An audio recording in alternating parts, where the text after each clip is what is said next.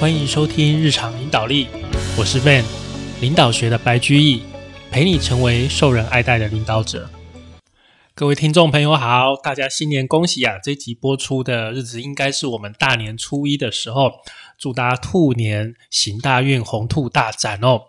那今天的这一集节目啊，我想要跟各位聊一下我最近看的一本书，就是这个《大人学选择》。《大人学选择》其实它并不是一本新书，它是这个重新再再版。畅销增订版就是书卖的很好的时候，它隔个几年，它会啊作者会重新修订一下，然后再发出一个新版哦。其实很多畅销书都会做这样的事情哦。那这本书的作者是这个张国阳跟姚诗豪，就跟 Brian。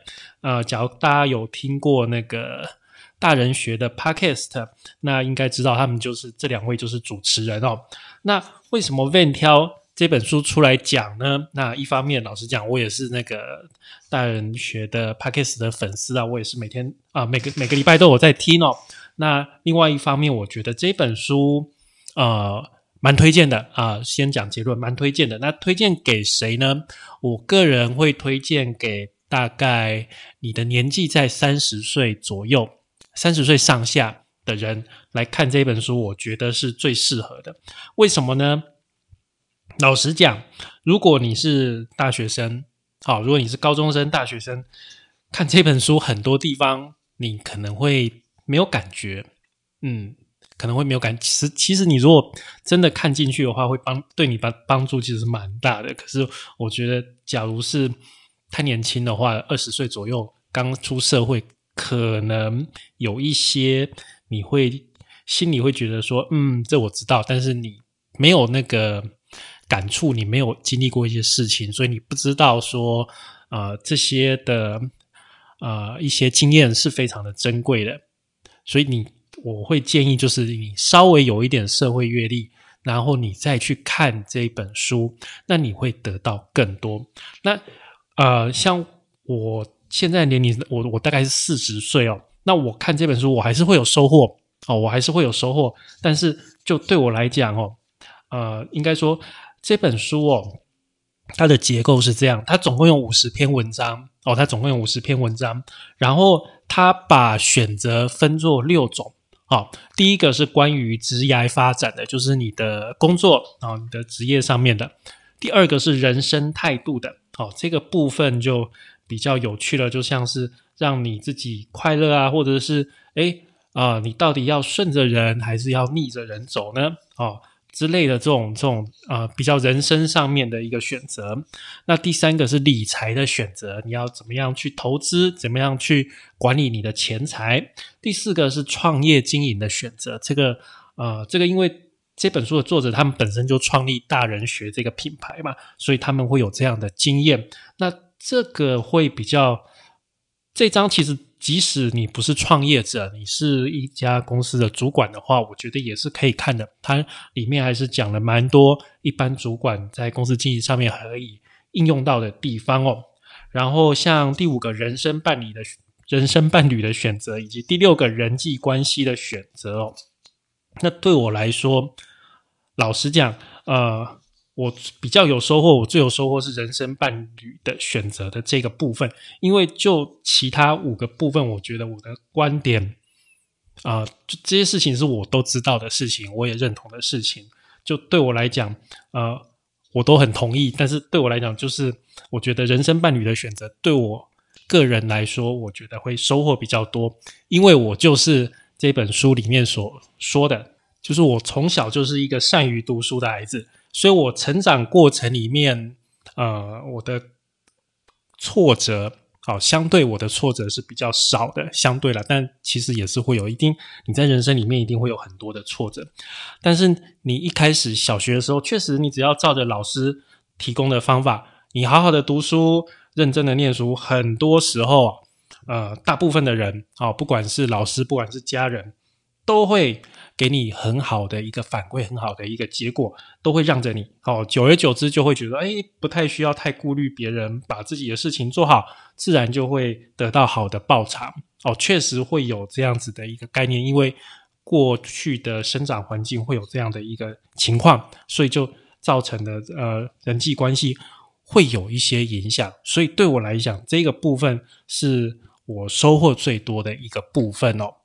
另外啊，在这本书的前导三哦，前导三做出理性选择的十大原则这边啊，作者提供了十个你在做选择的依据。那我最推荐第一个，在你做选择，对我来讲做选择的时候最重要的一个人生上面，就是哪一个选项可以让未来的选择增加。这个一直在我人生上面是很重要的一件事情，就是说我怎么样去选择可以让我未来的路更长远、更宽广，让我的选择更多，我的选项是更多是存在的。那这个原则其实影响我蛮大的。例如说，我当年我在国内读完研究所之后，我那个时候就想要到英国去读硕士。那有几个原因，第一个是我觉得去英国读硕士可以让我的英语能力上升。那英语能力啊，毕竟你在那个母语的一个情况，就是母语英语人士的环境之中生活了一年。你只要强迫自己在这样的环境认真去接受挑战的话，其实相信你的英语能力都不会太差。哦。那经过了这样的洗礼之后啊，英语能力上去的话，那我们专业能力也有。我相信我在未来的职涯就会有更多的选择。所以，当我确立了这样子的一个目标之后，当时我很多的同学研究所毕业之后，他们都去国防役。哦，就直接到有国防疫的公司去服务，就是签四年的约嘛，然后领取比较好的薪水，也是比较好的环境，真的是比较好。然后我就去台南当大头兵，当了一年，哇，这个还会被那个学长欺负啊，然后常常在军营里面看到，哦，我真的是那个时候真的不知道在干嘛，看到上校养的狗，我很羡慕他，真的。就我就觉得我们一群大头兵在那边傻傻站在那边列队，然后看到上校养的狗在那边晃来晃去，天哪！我居然会羡慕那只狗可以自由在那边走来走去，真的是很荒唐的一个岁月。但是你要知道，我我为了。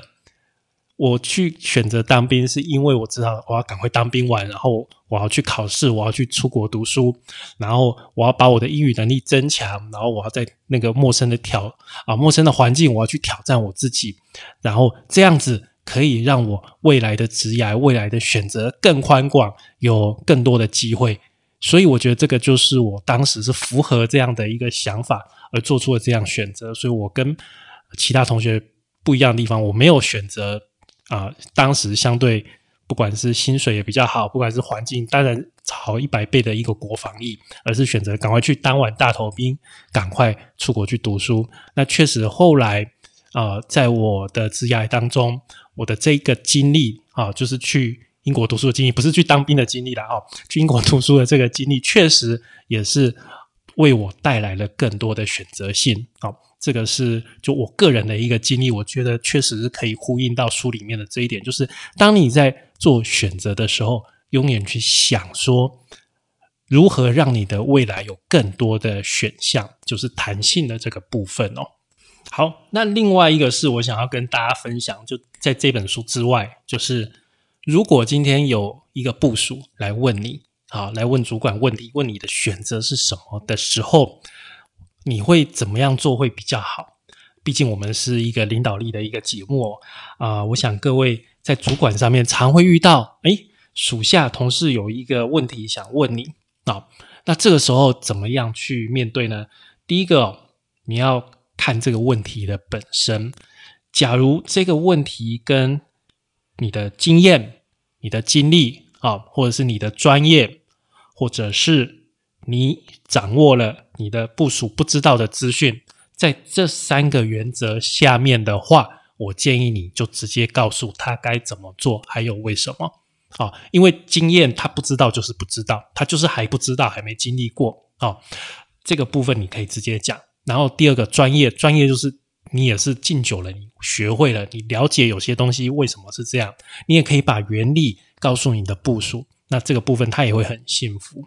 第三个部分就是资讯哦，有的时候因为你的阶级比较高，你所知道的别的部门的资讯，你所知道的别的客户的讯息，你的下属不知道，这是很常见的事情。之所以说，诶，为什么长官跟下面的人做出来判断不一样？有一大部分的原因就在于长官通常哦，经常啊，就是会额外的知道别的部分的资讯，所以他在做判断的时候会不一样。所以，当以上这三个情况发生的时候，我建议你直接告诉你的部署该怎么样去做选择。但是，当不是这三个情况的时候，哦，就是说，今天来了一个新的一个情况，那你的部署告诉你说：“哎，老板有 A 跟 B 这两个方式，我觉得都可以做，都很好。”那这个时候啊，通常我会建议你，你问他，你问他 A 有什么好处，B 有什么好处？那你犹豫不决，你觉得很困难去下决定，两难的地方是在哪里？是为什么？通常啊。经由这样的一个讨论，这样一个提问啊，部署会把他自己认为哪一个方案比较好的原因告诉你，所以其实他也不是来找你做决定的，你跟他讲一讲，聊一聊，讨论一讨论啊，他自己就会有结论了。这个方法也适用于跟老婆讨论问题。老婆有很多问题都不是真的问题，都是假问题，都是假议题啊！这个我吃过很多亏了。我常我老婆来问我说：“哎哎，要吃什么东西啊？”然后我就很高兴，就跟他讲我想要吃什么，然后被他打枪。其实他不是真的来问你问题，他不是真的来问我想要吃什么，而是他想要讲他想要吃什么，然后我只能同意。所以有时候你要问他说：“哎，那你是怎么想的？为什么哦？”另外还有一个概念，就是说，当今天两个选择出来的结果，你判断不会差很多的时候，哦，例如说这个结果，哦，你选这个选项，选项 A 你做出来结果可能九十五分，你选选项 B 做出来结果可能九十七分。对了，选项 B 是比选项 A 好一点，但是你说真的差很多吗？也没有，好，也没有。那这个情况下，我还是建议你。问你的部署，他喜欢哪一个，就直接做就好了，你就 support 他就好。因为选项 A 跟选项 B 两个选项做出来结果其实不会差很多。问题是，今天当你的部署觉得这个答案、这个选择是我自己做出来的，跟这个选择是老板教我怎么做的，这两个情况下，显然自己做的选择，我就要自己负责到底。那自己负责到底。所得到的成果，当然就是我自己的成果。人们会有这样子的一个认同感，所以啊，虽然他啊原本所做出来结果应该是只有九十五分，但是部署加倍努力做出来了一百分，这是有可能的。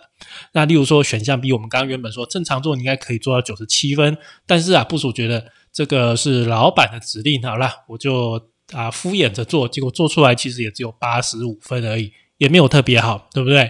所以不如你就照他啊，去激励他，去鼓励他，然后照着他的想法去做选项 A。即使选项 B 比选项 A 好一点点，但是好那么一点点，对你来讲其实也没有太大的差距。反而这个时候，我真的觉得就照着部署去讲呢，让他去做就对了。那最后一个，我想要再做一个补充，就是有的时候啊。不管是在人生上面，特别是在人生上面啊，哦，在人生上面，在恋爱上面等等，都会有一些你真的无法做决定的时候。这个时候该怎么办呢？你会觉得非常的两难，而且这个大人学选择的十个原则，通通都帮不了你，因为因为你实在觉得，哦天哪，我已经想过了，这整本书五十篇故事，我全部都翻遍了，我实在是。啊，没有看到一个原则可以适用在我现在的问题上。这两个选项实在是太难选了，而且会对我造成很大的影响。当你在这样子的一个没有办法决定的时候啊，通常哦，第一个就是说，你大概很难去想象，就这两个东西，这两个选项所出来结果，对你来讲，可能第一个就是非常的接近。非常接近是差不多的，所以你觉得很难选。第二个就是这两个选项对你来说都结果都是未知的，这两个选择你做下去会发生什么事情，你完全没有办法掌握，你完全不知道，所以你才会有这个问题。因为你假如可以知道，可以比较哦，知道哪一个比较好啊，哪一个它好在什么地方，它不好在什么地方啊，那再根据你自己的优势劣势，你其实可以去做选择。但是今天你做不出选择，那就会只是我们刚刚讲这两个情况，要么就这两个结果太接近了，要么就是你根本就没有办法知道后果会怎么样。那当这个时候呢，啊。问在这边给你一个建议啊，去你这个最相信的庙拜拜，去卜杯，或者是去那个问签啊，问签，然后啊，虽然这个好像有一点迷信哦，但是事实上我真的就是这样做啊，就是你完全没有办法决定的时候，去问，去问神明，去求签，把这两个选项分别跟神明求一个签，然后看看哪一个签比较好，就去做决定，因为啊。这个时候啊，你没有办法去相信任何人了，你就去相信神明吧，只要有一个寄托就可以了。那有一些基督教的朋友就问我说：“哎，我没有信这个一般的神啊，要怎么办？”我就跟他讲说：“没有关系，你去翻一本圣经，随便翻翻一页啊，你跟那个上帝或者你跟耶稣祷告，然后你随便翻一页啊。”翻一页，第一眼看到的是什么啊？就是代表你问题一的一个启示。然后啊，再随便翻一页啊，你要问问题二。再翻圣经，随便翻一页，第一眼看到的是什么？你就把这两段啊，这两段这个这个圣经上面的话拿出来，去就你自己目前这两个选项、这两个问题去做一个理解，然后再去选择。啊，这个就是上帝告诉你的答案，不是你自己选出来的，是上帝帮你选出来的。因为你遇到了两个都是未知，或是两个都很难抉择的一个情况啊。这个时候，倚靠上帝，倚靠神明，反而会让你觉得啊，勇往直前，就是不需要去啊，把你这个人的烦恼全部都卡在那边啊，所以反而你会更有力气去执行，就是说，哎。如有神助啊，这个是这个是神明告诉我要这样做的，所以不会有问题。然后你就不会想那么多，心无旁骛，反而啊可以把这个结果做的一个很好出来。所以这个就是 Ben 的一个个人的建议。当你不知道该怎么选择的时候啊啊，去庙里面拜拜，然后抽个签，或者是假如你是基督徒的话，翻个圣经，让这个上帝给你一个指示。好好，这个就是。好，我我觉得已经跟大人学选择已经脱离了很久很远了很远了。好，我们再回过头来，大人学选择这一本书哦，我觉得里面还有一个很重要一个精神，就是你的眼光要放长跟放远。怎么样放长跟放远呢？第一，你把你自己的思绪，例如说带到十年之后，带到二十年之后，你这个选择会产生怎么样的一个后果？哦，你用这样子的。啊，心情这样的想法反推回来，去重新去思考，你的眼眼界会变得比较开阔。好，这个是一个好方法。那另外一个部分呢，就是说你要去打开你的心胸。有的时候，它并不是就那两个选择。我们常说人生的两难，但是这个二，这个两从哪里来？它并不一定只是这两个选择，你知道吗？不是。这很大部分的人生，你所面对的并不是是非题，对吗？我们我们在人生一路走过来，通常面对的其实不是是非题。我们的人生其实选项有非常多啊，所以要把自己的心胸也打开来，所以眼界也打开，看长远，心胸也打开，不再受困于这些看起来好像是既定的。选项之中，这样子的话，你的人生的选择就会更加的宽广，你的眼界，你所认识的人也会更加的不一样。好，以上就是我们今天啊对大人学选择啊所啊分的一些心得的一些分享了。当然，也欢迎各位就是到网络上或者是到书店去买这本书哦。这本书前面前一阵子还卖到缺货，我还等了一阵子哦。好，以上就是我们今天的节目的所有内容喽。那再次祝大家这个兔年行大运啊！祝大家这个春酒都抽到超棒的奖品，然后今年也是官运亨通啊，这个财源滚滚。好，感谢您的收听与追踪，请帮我们在 Apple Podcast 的评分与留言，也欢迎追踪我们的 FB 粉丝团“日常空格领导力”以及 IG，我们的 IG 账号是 Leadership C Podcast。日常领导力，我们下次再会喽，拜拜。